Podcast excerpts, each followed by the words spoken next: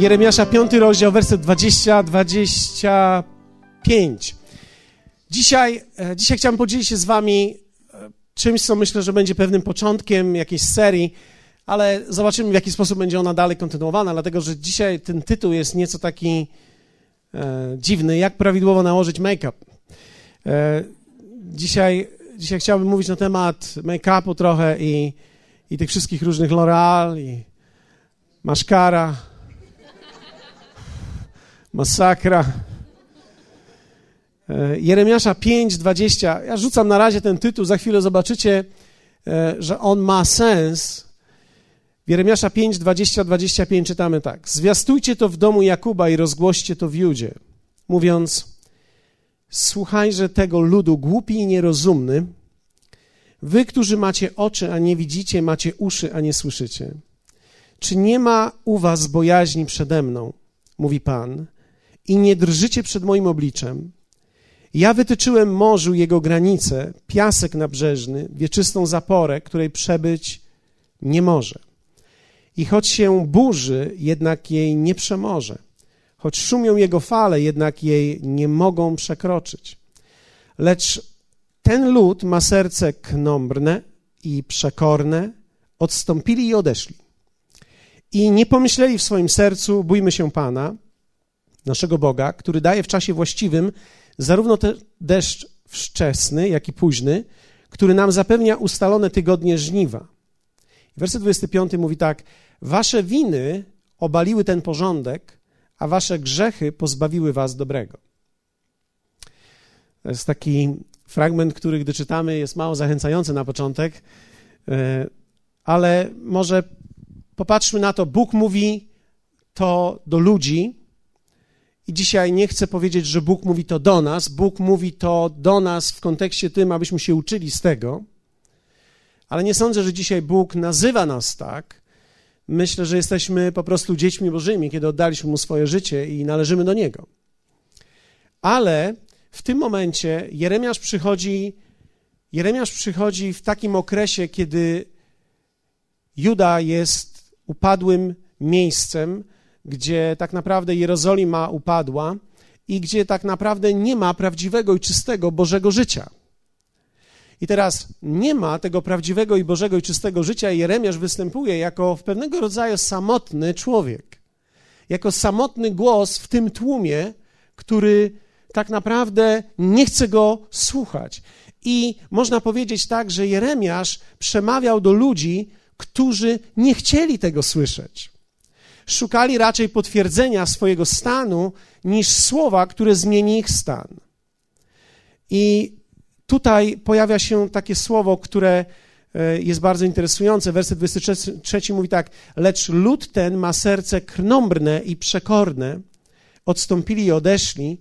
Mowa jest o stanie serca, o przekorze, o krnąbrności, o pewnej postawie, którą ludzie mieli względem słowa, względem Boga, względem przykazań, które były w tamtym czasie. Nikt nie szanował Boga. I teraz werset 25 jest bardzo kluczowy tutaj. Na niego chciałbym, żebyście zwrócili uwagę. Możecie podkreślić go sobie w Biblii, a jeśli słuchacie tego na płycie, to podkreślcie go w głowie. Wasze winy obaliły ten porządek, a wasze grzechy pozbawiły was dobrego. Pojawiają się dwie tutaj rzeczy: winy i grzechy. Wiecie, wina to nie grzech. Wina jest jak dług w banku, ona nie umiera z dłużnikiem, ale przechodzi na pozostałych członków rodziny. Można powiedzieć w ten sposób: wina, wina jest to zaczątek albo zniszczenie, które pojawia się od samego początku w człowieku jako potencjał. I teraz my dziedziczymy to wraz z Adamem. Po Adamie to mamy przychodzimy na ten świat, posłuchajcie, bez grzechu, w winie. I teraz tak, my nie mamy grzechu, dopóki nie wybieramy źle. W momencie, kiedy wybieramy źle, mamy grzech. Ale nawet kiedy nie wybieramy grzechu, jesteśmy w winie, czyli mamy zadatek, mamy defraudację wewnętrzną w wyniku grzechu Adama, więc możemy powiedzieć sobie w ten sposób: my dziedziczymy jego dług. Rodząc się tutaj, dziedziczymy dług, który ktoś miał. To jest troszeczkę w ten sposób. W banku został zaciągnięty dług, i to, że zmarłeś, nie zwalnia Twojej rodziny z płacenia tego długu. Jego już nie ma, ale to przechodzi na pozostałych. I teraz kolejne pokolenia muszą płacić ten dług, chyba że coś się stanie. Teraz, jeśli wina i grzech to są dwie różne rzeczy, to również na dwa różne sposoby są one traktowane w słowie i uwolnienie od tych dwóch rzeczy jest związane z dwoma różnymi aspektami. Pierwsze, winy muszą być odkupione, a grzech musi być przebaczony. Czyli wina, która powstaje, domaga się odkupienia albo wykupienia. Ktoś musi zapłacić za ten dług. Jeśli weźmiemy winę jako dług, tak, to ktoś musi zapłacić ten dług. Wina równa się dług, wina domaga się odkupienia albo wykupienia ciebie z długu. Tak? Grzech natomiast wymaga przebaczenia. Ja teraz w tej chwili kładę pewien fundament, on będzie mi za chwilę bardzo potrzebny i Wam również, żeby zrozumieć to, do czego dążę. Ponieważ tak naprawdę słowo mówi, Wasze winy, czyli Wasz dług, to z czym urodziliście się, obalił porządek. My mamy słowo ten porządek, ale chodzi tu o porządek Boży. Obalony został porządek Boży i harmonia Boża została zniszczona. Czyli z powodu tego, z kogośmy się zrodzili, niszczymy wszelki rodzaj porządku Bożego i tworzymy zupełnie nowy porządek, który jest naszym porządkiem. Bóg natomiast od samego początku, w momencie, kiedy człowiek przyszedł na ziemię i zgrzeszył, od samego początku próbuje ustanowić swój porządek, który jest dobry dla nas i dla niego jest również dobry. Dlatego, że Bóg jest doskonały, On daje doskonały porządek i On chce wciągnąć Twoje życie w doskonały porządek. Pamiętacie te słowa na początku Biblii? Na początku był chaos. Powiedzmy razem chaos. Widzisz, chaos nie był tylko na świecie, chaos jest również w Tobie. Kiedy ty rodzisz się na tej ziemi, kiedy zaczynasz żyć tutaj na tej ziemi, chaos jest twoją częścią życia. Ty nie wiesz, po co żyjesz, nie wiesz, którą stronę idziesz, mama uczy cię pewnych chwytów, tato uczy cię pewnych chwytów, świat uczy cię pewnych chwytów, ty się sam uczysz pewnych chwytów, bo twoim celem w życiu nie jest żyć, jest przeżyć. Jest wyprzedzić innych, wyprzedzić wroga, zrobić miejsce dla siebie, uczynić dla siebie samego raj na tej ziemi. Dlatego, że człowiek jest egocentryczny od urodzenia i chce dobrze dla siebie. Ok. Chcąc dobrze dla siebie, układamy porządek pod siebie, nie wiedząc o tym, że porządek układany pod siebie i tak nas zniszczy w konsekwencji. Dlatego, że człowiek, który układa sam dla siebie porządek, i tak nie wie, co jest dla niego dobre, bo człowiek nie wie. Człowiek tylko czuje, co jest dla niego dobre, ale nie wie, co jest dla niego dobre, tylko Bóg wie, co jest dla niego dobre. Przepraszam ciebie, mój drogi przyjacielu, ale ty nie wiesz, co jest dla ciebie dobre. Ja wiem, że ty myślisz, że ty wiesz. Musi minąć pewien czas, zanim się dowiesz, że to, co chciałeś i to, co w końcu osiągnąłeś, nie jest w końcu takie dobre. Ale prawdą jest, że my nie wiemy, co jest dla nas dobre, Bóg wie.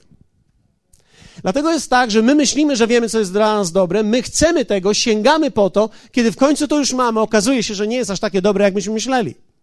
Że nie jest to po pierwsze wola Boża, że męczy nas to bardziej niż cokolwiek, że kosztuje nas to bardziej niż cokolwiek i że tak naprawdę chcemy wrócić z powrotem do Niego i wołamy Go o pomoc w tym, co myśmy chcieli i zrobili.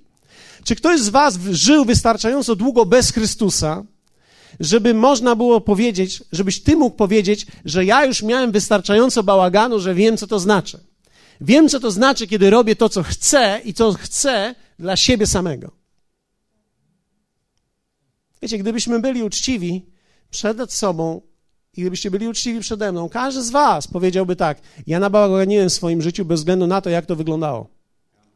Ja próbowałem zrobić moje życie po swojemu, dlatego też ten mój stary człowiek, który był w mojej naturze, który pozostał w mojej pamięci, on tak naprawdę defraudował moje życie i powodował bałagan i chaos wszędzie. Tymczasem Bóg jest od samego początku zainteresowany wprowadzeniem porządku w moje życie. Winy muszą być odkupione, grzech musi być przebaczony. Odpowiedzią na winę jest przyjęcie ofiary Jezusa. Odpowiedzią na grzech jest nowy człowiek. Czyli teraz tak. Bóg zaopatrzył nas w tym stanie, w którym byliśmy. W jakim stanie byliśmy? Bez przyszłości i bez nadziei, bez Boga. Bóg wyciągnął rękę w naszą stronę, przyciąga nas do siebie i daje nam nowe życie w Chrystusie, odkupił naszą winę i dał nam do naszego wnętrza nowego człowieka, który wraz z rozwojem jest odpowiedzią na nasz grzech. Czyli teraz my nie próbujemy przestać grzeszyć, my próbujemy, albo raczej nie próbujemy, ale czynimy nowego człowieka wielkim w nas, tak aby on całkowicie dorósł do miejsca dojrzałości i panowania nad wszystkim, co jest we mnie. Nad moją cielesnością, nad moim niewłaściwym sposobem myślenia, nad moimi rozchwianymi emocjami, nad moimi rozchwianymi pragnieniami. Dzisiaj żyjemy w świecie, gdzie się mówi, cokolwiek człowiek chce, to prawdopodobnie tak został stworzony. Nie! Prawdopodobnie to tak wygląda, że człowiek nabrał chcenia niekoniecznie zdrowego. My możemy chcieć rzeczy, które wcale nie są dobre dla nas. Jesteście ze mną? Nie słyszę tego, ale dobrze, w porządku, rozumiem. Rozumiem. Od początku Bóg pragnie zaprowadzić porządek. Porządek jest Bożym celem i pragnieniem dla człowieka. Dlatego On zbawił Ciebie. On zbawił Ciebie, żebyś Ty, poprzez moc, którą On Ci daje, mógł zaprowadzić porządek w swoim życiu i wokół siebie. Jesteście ze mną? Kiedy się nawracamy, otrzymujemy moc, abyśmy mogli zaprowadzić ustanowiony przez Niego porządek dla naszego życia. Więc teraz ja, kiedy nawróciłem się i przyszedłem do Jezusa, ja nie szukam teraz nowego porządku, który ja ustanowię. Ja szukam porządku, który On już dla mnie ustanowił, który się nazywa Jego wolą dla mnie. Ja muszę go odkryć, nie wymyśleć. Odkryć i poddać. Powiedzmy razem: odkryć i poddać. Nie wystarczy tylko odkryć. Trzeba się poddać. Wiecie, odkrycie jest fascynujące poddanie mniej. Dlatego, że poddanie wymaga ode mnie poddania mojej cielesności, która była przyzwyczajona dostawać to, co zawsze dostawała, kiedy tylko chciała. Hmm. A teraz ja mówię jej nie, ponieważ chcę się poddać. I teraz Bóg nie podda się za ciebie, ty poddajesz się Jemu. Dlatego wola Boża i działanie zgodnie ze Słowem jest zaprowadzaniem porządku w nas i wokół nas. Dobrze. Napisałem SMS-a do Was i to jest to, czym żyłem ostatnio. 1 Jana 5,4 mówi tak. Bo wszystko, powiedzmy razem wszystko, co się narodziło z Boga, zwycięża świat. A zwycięstwo, które zwyciężyło świat, to wiara nasza. A kto może zwyciężyć świat, jeśli nie ten, kto wierzy, że Jezus jest Synem Bożym? To jest nasze powołanie. To jest Twoje i moje powołanie. Zwyciężyć świat. I teraz, ja pamiętam, jak wielu wierzących interpretowało to tak. To oznacza zwyciężyć diabła. No nie, bo diabeł jest już pokonany. On został na krzyżu całkowicie pokonany. Diabeł w ogóle nie jest Twoim problemem. Diabeł jest pokonany. Finito. Absoluto. Teraz Twoje powołanie to jest zwyciężyć świat. Niektórzy myślą i niektórzy interpretowali tak, a już wiem, co trzeba zwyciężyć. Telewizor trzeba z dobą wynieść. Trzeba przestać w końcu, e, kobiety muszą przestać chodzić w spodniach i być w spódnicach i kobiety muszą się przestać malować i, i przestać być światowe i mężczyźni muszą w końcu e, iść do fryzjera i przestać nosić kitki, długie włosy, albo golić się na łyso, albo jeszcze inne wszystkie modne rzeczy. To, wiecie, myśmy nazwali światem to, co jest modą. Tymczasem to nie jest świat. Wiecie, można walczyć ze spódnicami przez całe życie i spodniami, i to nie ma nic wspólnego z Bogiem. Można wynieść telewizor z domu, a świat mieć w środku. Dlatego, że słowo, świat, wszystko, co się narodziło z Boga, zwycięża co? Świat. Powiedzmy razem jeszcze raz: świat. Greckie słowo na świat to jest słowo kosmos. Słowo kosmos, które jest wymienione 187 razy w Nowym Testamencie. I ono oznacza, ono oznacza ułożenie rzeczy, nadanie kształtu, nadanie pewnego porządku. To słowo nadało początek słowu kosmetyki. Dlatego, że w słowie kosmetyki nałożenie kosmetyka, kosmetyku, co jest poprawne? U, okej. Okay. Kosmetyku, nałożenie jest uporządkowaniem zewnętrznym. Czyli nakładanie kosmetyków to jest inaczej mówiąc porządkowanie siebie. Kobieta używając kosmetyków dokonuje ułożenia, uporządkowania chaosu, zaprowadza porządek. Więc kosmetyki nie tylko upiększają, ale porządkują twarz. Chwała Bogu za L'Oreal, powiedzmy razem. Nie, żartuję w tej chwili. A, ma, mam nadzieję, że mnie rozumiecie. Ale teraz, kiedy mówimy słowo kosmos, ja mam zwyciężyć kosmos. Wszystko, co się narodziło z Boga, ma w sobie potencjał i zdolność do zwyciężenia, pokonania starego ułożenia rzeczy. To mi mówi jedno. Bóg dał mi pełną torbę kosmetyków. To całe słowo to są Boże kosmetyki. To jest make-up wewnętrzny i zewnętrzny. Dlatego, że to słowo zostało mi dane do uporządkowania całego mnie, całego mojego życia. Więc teraz ja stosując słowo do mojego życia, nakładam make-up na siebie. Porządkuję to życie. I ten Boży porządek jest Bożym celem. To jest ten Boży porządek jest celem Bożym dla każdego wierzącego. Wierzcie mi, to jest o wiele bardziej fascynujące niż widzieć kogoś, kto wypędza demony. W pewnym sensie wypędzanie demonów z ludzi jest tak naprawdę porządkowaniem ich życia. Bo żaden człowiek nie został powołany do tego, żeby być opętanym ani pod wpływem, ale został powołany, aby panować i królować w swoim życiu pod panowaniem Chrystusa. Więc demon w życiu człowieka nie jest naturalny i nie jest Bożym porządkiem, dlatego też, ponieważ nie jest Bożym porządkiem, mamy autorytet, żeby go wygonić. Mamy autorytet, żeby się jemu sprzeciwstawić. Jesteście ze mną. Zatem wszystko, cokolwiek jest pozbawione porządku, wyjdzie i Bożym powołaniem dla Twojego i mojego życia jest uporządkowanie życia wewnątrz i na zewnątrz. Jak wygląda porządek Boży? W jaki sposób Bóg porządkuje to?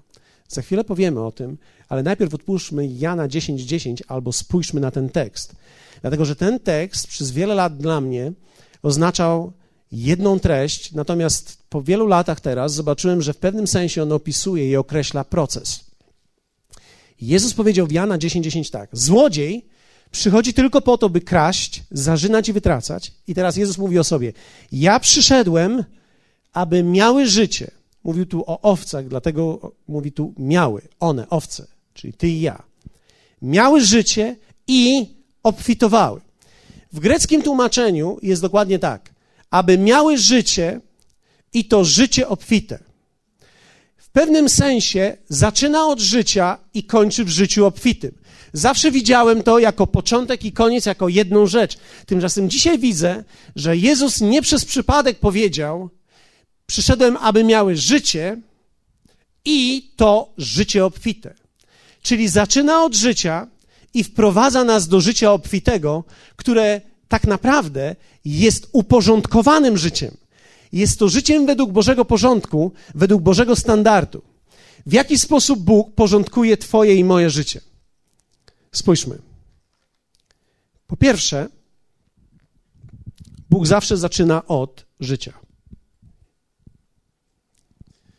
Dla niektórych może to wydawać się masło maślane, ale tak nie jest. Wszystko zaczyna się od Bożego życia. Bóg najpierw przychodzi do człowieka, zradza go na nowo i daje mu życie. Tego nie można zrozumieć, gdy się tego nie ma. Tego nie, mo tego nie można przeżyć, gdy się tego nie ma. To jest tak, jakby kobieta w ciąży opisywała drugiej, która nie jest w ciąży, jak to jest być w ciąży. Nie wiesz, nie da się tego opisać. To jest pewien rodzaj odczucia. To jest tak, jak człowiek, który jest zakochany, tłumaczy komuś, kto nie jest zakochany, jak to jest być zakochanym. Wiecie, są pewne obszary, których się nie da wytłumaczyć. Dlatego też Bóg zawsze zaczyna od swojego życia. Kiedy przychodzisz do Jezusa, pewnego dnia upamiętałeś się i powiedziałeś mu tak. W tym momencie słowo mówi, że Jezus przyszedł do niego. Tak naprawdę, jeśli mielibyśmy być teologicznie poprawni, Jezus jest po prawicy Ojca na tronie i on nigdzie nie przychodzi. To jest Duch Święty, który zradza w nim nowego człowieka. I ten Duch Święty, który jest, tchnął życie w niego i to życie zaczęło w nim płynąć. Duch Święty w jego duchu zamieszkał. Jest w świątyni. Zaczyna panować. I teraz ten jego duch wraz z Duchem Świętym najpierw doświadcza, że żyje. Biblia mówi o tym, że masz wewnętrzne świadectwo. Co to oznacza? To oznacza, że ty czujesz, że żyjesz. Każdy, kto ma życie Boże, czuje, że ma życie Boże. Ten, kto nie ma życia Bożego, się zastanawia, czy ma życie Boże. Ale ten, kto ma życie Boże, wie o tym, dlatego że Duch Święty świadczy wraz z Twoim duchem, że jesteś Bożym dzieckiem, że należysz do Niego, że jesteś w Nim. I w tym momencie nic się nie kończy. Zaczyna się Twoja podróż. Cała podróż się nie kończy w tym momencie. Wiecie, wiele kościołów kończy w tym momencie, jeszcze podarują mu dar języków, ale wiecie, w pewnym sensie tak naprawdę, powiedzmy sobie szczerze, to nie jest koniec, to jest początek podróży. Ty nie kończysz w miejscu, kiedy ty się rodzisz na nowo. Ty dopiero zaczynasz. Ty dopiero zaczynasz widzieć bałagan, który masz. Ha! Więc Bóg zaczyna od życia. Kiedy zaczyna człowiek mieć w sobie Boże życie, zaczynasz być zdolny do tego, aby odczuć Jego miłość. I Bóg daje ci przeżyć swoją miłość. W pewnym sensie człowiek nie może przeżyć Bożej miłości, dopóki nie ma Bożego życia. Myślałem kiedyś, że to wygląda w ten sposób, że najpierw człowiek zobaczy Bożą miłość i później przychodzi do Boga i się rodzi na nowo. No tak nie jest. Człowiek może słuchać na temat Bożej miłości, ale nie może przeżyć Bożej miłości, dopóki duch, który jest w nim, nie jest zrodzony i nie daje mu zdolności przeżycia tej miłości. Dlatego, że miłość Boża jest odczuwalna najpierw w duchu i dopiero później wylewa się na duszę. Miłość Boża rozlana jest w sercach naszych, inaczej mówiąc, zaczyna się ona od serca. W Nowym Testamencie serce to jest duch. Mam nadzieję, że nie zgubiłem was dzisiaj tym moim. Jesteście ze mną? Miłość Boża rozlana jest w sercach naszych. Musimy mieć serce zmienione, żeby czuć Bożą miłość. I kiedy zaczynamy czuć Bożą miłość, ho, nasze życie zaczyna zmieniać. Bóg daje nam swoją miłość. Co daje nam dalej? Co się dzieje dalej? Przebaczenie.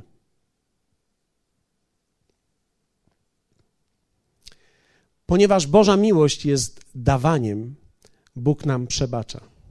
Przebacza nam wszystko naszą przeszłość, nasze grzechy, nasze winy, odkupił nam nas, nas, nasze winy nam odkupił, przebaczył nam nasze grzechy i możemy być wolni. Nie jesteśmy wolni od siebie, ale jesteśmy wolni od bagażu, który dokonaliśmy. W dalszym ciągu dźwigamy bagaż naszego nieuporządkowanego życia, ale Boża miłość uzdalnia nas do pójścia dalej. Boże przebaczenie sprawia, że możemy dnia na dzień iść za Nim. On nas nigdy nie odrzuci, nas nigdy nie potępi. Dał nam obietnicę i powiedział, ja zawsze będę z Tobą. Zawsze będę z Tobą. I teraz, kiedy mamy przebaczenie, Bóg daje nam pokój. Hallelujah. Pokój. Daje nam harmonię. Wierzcie mi, w domu, gdzie jest przebaczenie, jest pokój. Jest harmonia.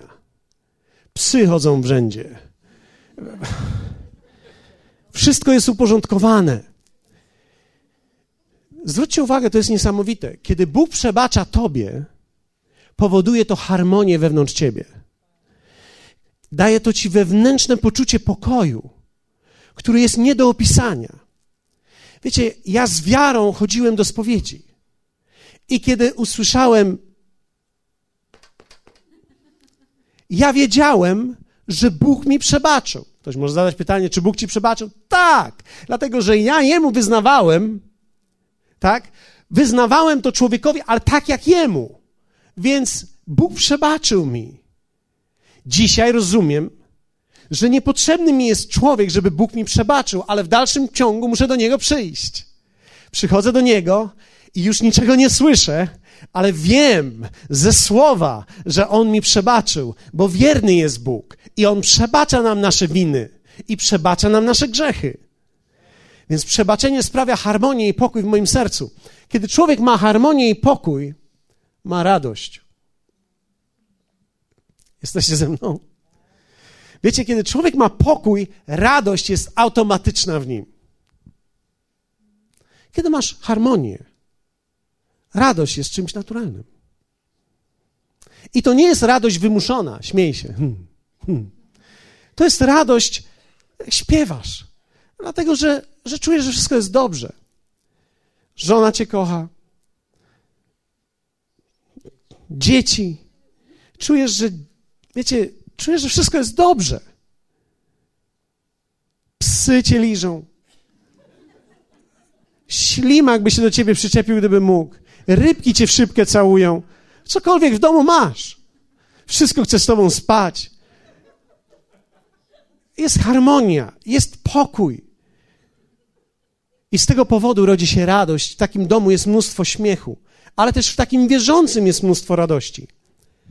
Radość w życiu daje nam moc.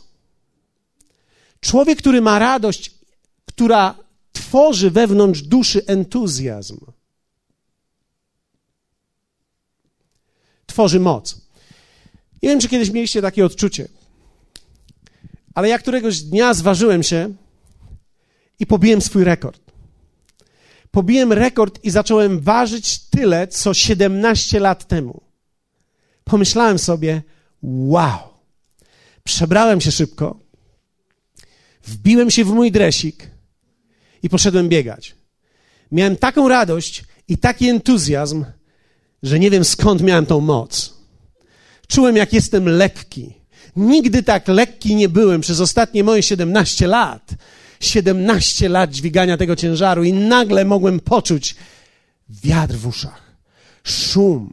Czułem, że biegnę jak stróż, pędzi wiatr. Nie wiem, czy, czy, czy od czasu do czasu, kiedy czuliście jakiś entuzjazm, odczuwaliście przypływ energii. Jest moc, chcesz coś zrobić, to jest tak, jak widzisz, że coś wychodzi i nagle jesteś pobudzony. A, udało się, zrobiłem to. Moc tworzy w naszym życiu autorytet. Przepraszam Was, ale to ma dwa końce, każdy kij.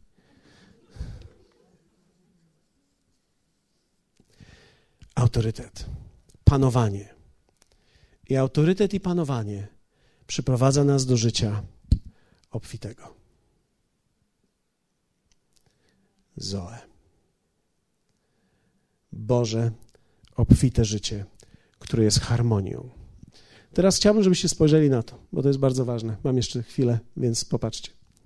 Za każdym razem, kiedy przychodzisz do jakiegoś miejsca w życiu, jest problem, zawsze patrz w górę, bo problem nigdy nie jest w miejscu, w którym się objawia. Jeśli masz problem dzisiaj z mocą w swoim życiu, to prawdopodobnie spójrz na to, co się dzieje z Twoją radością. Jeśli nie masz radości, przeanalizuj, gdzie jest Twój pokój, bo prawdopodobnie go nie ma. Jeśli nie masz radości, prawdopodobnie nie masz pokoju. Nie masz harmonii wewnątrz. A jeśli nie masz pokoju, nie masz harmonii, nie mów, nie mam pokoju. Przeanalizuj przebaczenie. Czy czujesz, że jest ci przebaczone? Czy chodzisz wzajemnie z innymi, z Bogiem? Czy czujesz, że On ci przebaczył? Czy ty przebaczyłeś sobie, kiedy On ci przebaczył? Wiecie, to nie wystarczy, że Bóg nam przebacza, my musimy przebaczyć sobie. Czy czujesz, że ludzie ci przebaczyli? Czy ty przebaczyłeś ludziom? Nie wszyscy ludzie ci wybaczą, ale ty powinieneś zawsze wybaczać wszystkim. Nie powinieneś mieć ani jednej w życiu osoby, której nie przebaczysz. Uwolni wszystkich. Dlatego, że twoje nieprzebaczenie będzie zawsze miało wpływ na ciebie, nie na nich. Nie przebaczając komukolwiek, związujesz siebie, nie ich.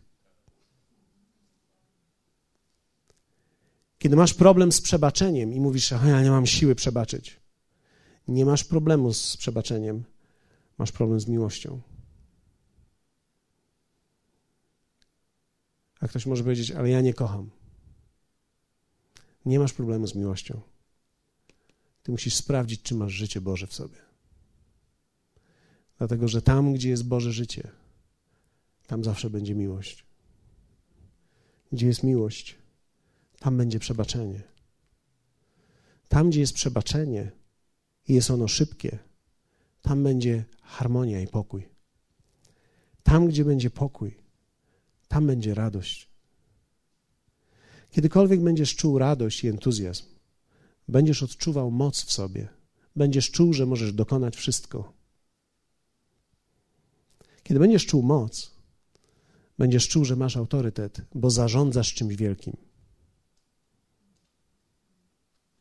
Czujesz się silny i możesz teraz tym zarządzać. I kiedy masz autorytet, czujesz, że Bóg jest Panem tego wszystkiego. I wierzcie mi, Bóg chce uporządkować nasze życie w tej linii. On porządkuje to. Dlatego, wiecie, dzisiaj nazywam to hasłami, ale każdy z Was, jeśli to sobie spisze, może to rozłożyć na czynniki pierwsze i możesz doświadczyć każdej z tych rzeczy po kolei. Jeśli czujesz, że jesteś załamany i w depresji, sprawdzaj po kolei te rzeczy. Jeśli czujesz, że nie masz pokoju, sprawdzaj po kolei te rzeczy. Aż dojdziesz do miejsca, w którym możesz powiedzieć tak. Każdy, kto ma Boże życie, będzie miał miłość. Przebaczy. Wiecie, dlatego że ja w sobie, jako Paweł, nie mam siły do przebaczania. Jak mnie ktoś zdenerwuje na ostro, to ja mam problem. Ale wiecie co? Kiedy wejdę w życie Boże, które jest we mnie, ono mnie uzdalnia do przebaczenia. Pytanie jest tylko, czy ja chcę tem, tym pójść, tą drogą, bo ja cały czas będę miał wybór. Czy będę wspominał starego Pawła, czy będę mówił tak jak apostoł Paweł, znałem człowieka. Wiecie, ja go znałem, ja go dalej pamiętam. Ja pamiętam, co stary Paweł może, ale nowy już nie chce. Nowy może wszystko, ale nowy już nie chce. Ani być w zgorzknieniu, ani w nieprzebaczeniu, ani w rozbiciu, ani w nękaniu, ani w zemście, ani w odzywce, ani w odpowiedzi na negatywne słowa nowy chce zareagować tak jak Jezus. I kiedy masz to Boże życie, masz zdolność do miłowania wszystkich. Nie musisz z nimi mieszkać, ale możesz kochać wszystkich. Możesz przebaczyć wszystkim. Możesz mieć pokój wewnątrz siebie. Możesz mieć radość, moc i autorytet. To jest Boża harmonia względem naszego życia. Wierzcie mi, Życie chrześcijańskie jest bardzo proste, bo ono nie dotyczy pokonania tego świata. Ono dotyczy pokonania systemu, w którym ja funkcjonowałem. Bóg dał nam moc do zwyciężania nad sobą, nad moim starym myśleniem. Dał Tobie i mi zdolność nałożenia makijażu, że będziemy nie do poznania. I to nie makijażu ludzkiego, który można zmazać przy pomocy właściwego toniku albo mleczka. Mleczka. Cokolwiek.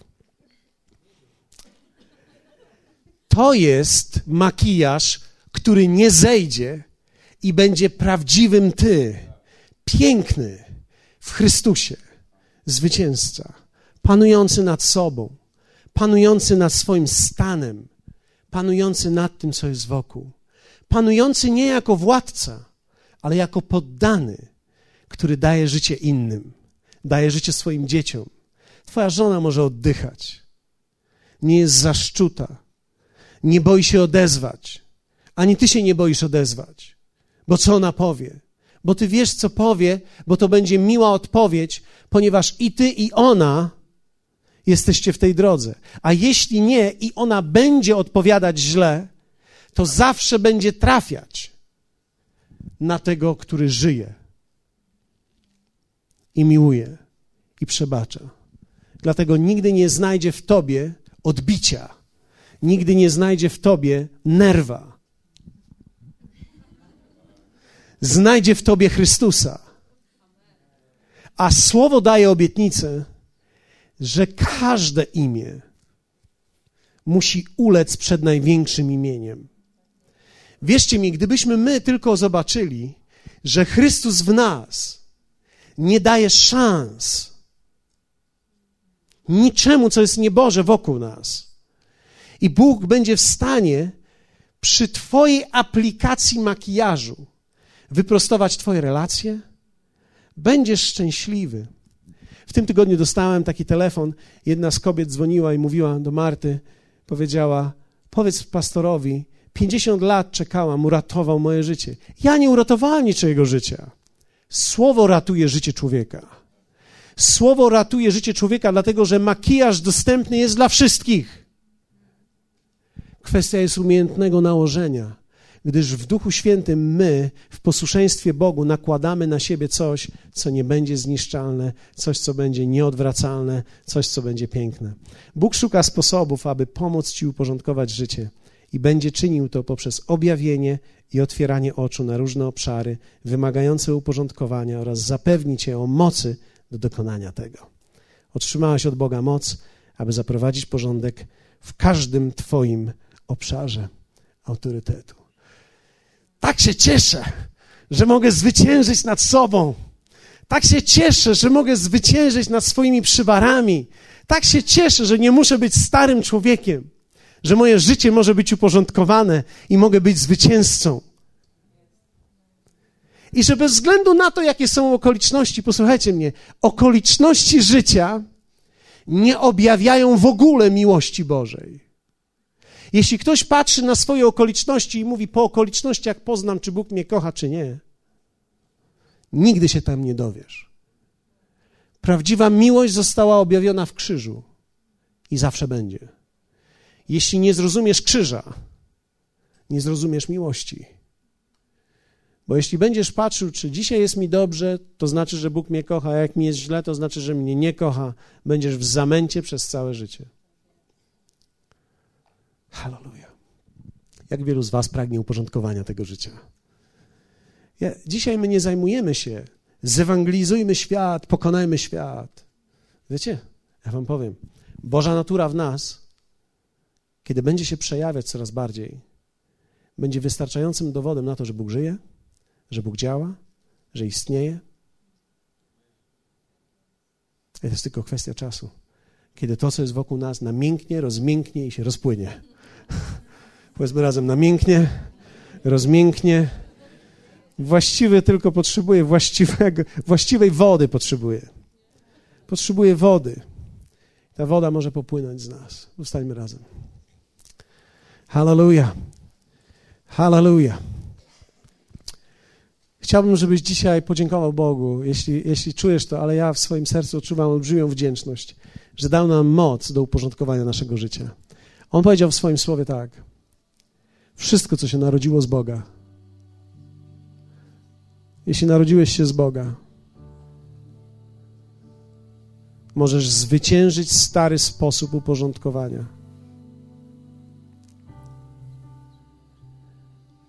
Wszyscy, każdy człowiek po przebudzeniu wygląda jakoś. A On dał nam moc, abyśmy to zmienili. I kiedy przychodzisz do Jezusa, to jesteś jak przebudzony. Ale nagle patrzysz w lustro i mówisz: Oj, niedobrze. A on mówi: Nie martw się. Dam ci całą paletę najlepszego kosmetyku. I poprzez proces wydarzeń i Twoich decyzji będziesz mógł nałożyć to na siebie. I pewnego dnia będziesz podobny do mnie. Tych, których przeznaczył, tych też powołał, aby się stali podobni do obrazu syna Jego. Jedna z największych rzeczy, która się może wydarzyć, to jest wtedy, kiedy będziesz podobny do Niego. A więc nałóż to na siebie. Dziękuję Ci, Ojcze, za ten dar. Dziękuję Ci za dar słowa, za moc. Dziękuję Ci za to, że nie potępiasz nikogo z nas. Proszę Ciebie za każdą osobą, która tutaj jest. Nawet w tym natłoku różnych informacji, które dzisiaj usłyszały. Proszę Ciebie, abyś Ty zaświecił światło, które nie może być zagaszone. Proszę Ciebie, Duchu Święty, objaw to słowo dzisiaj tym wszystkim, którzy słuchali, ale nie wiedzieli, co się dzieje. Objaw słowo to tym wszystkim, którzy dzisiaj słuchali i mówią, chcą więcej. Daj im wgląd, daj im myśli, poprowadź ich myśli dalej, aby mogli na tym, co słyszeli, budować jak na fundamencie. I aby pamiętali zawsze o tym słowie albowiem wszystko, co się narodziło z Boga, zwycięża świat. A tym, co zwyciężyło świat, to wiara nasza.